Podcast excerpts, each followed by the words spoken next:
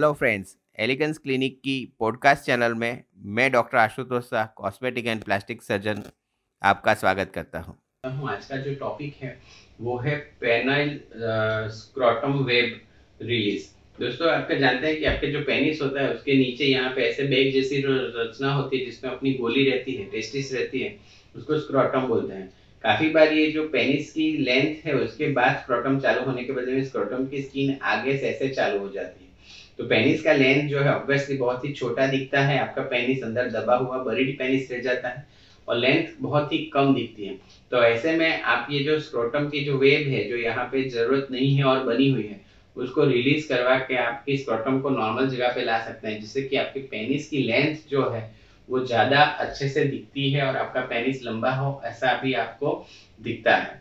तो ये penile scrotal जो वेब है वो स्क्रोटल वेब को रिमूव करना लोकल एनेस्थेसिया में भी पॉसिबल है और वो रिमूव करके आप आपकी पेनाइल की लेंथ एपरेंटली बढ़ा सकते हैं।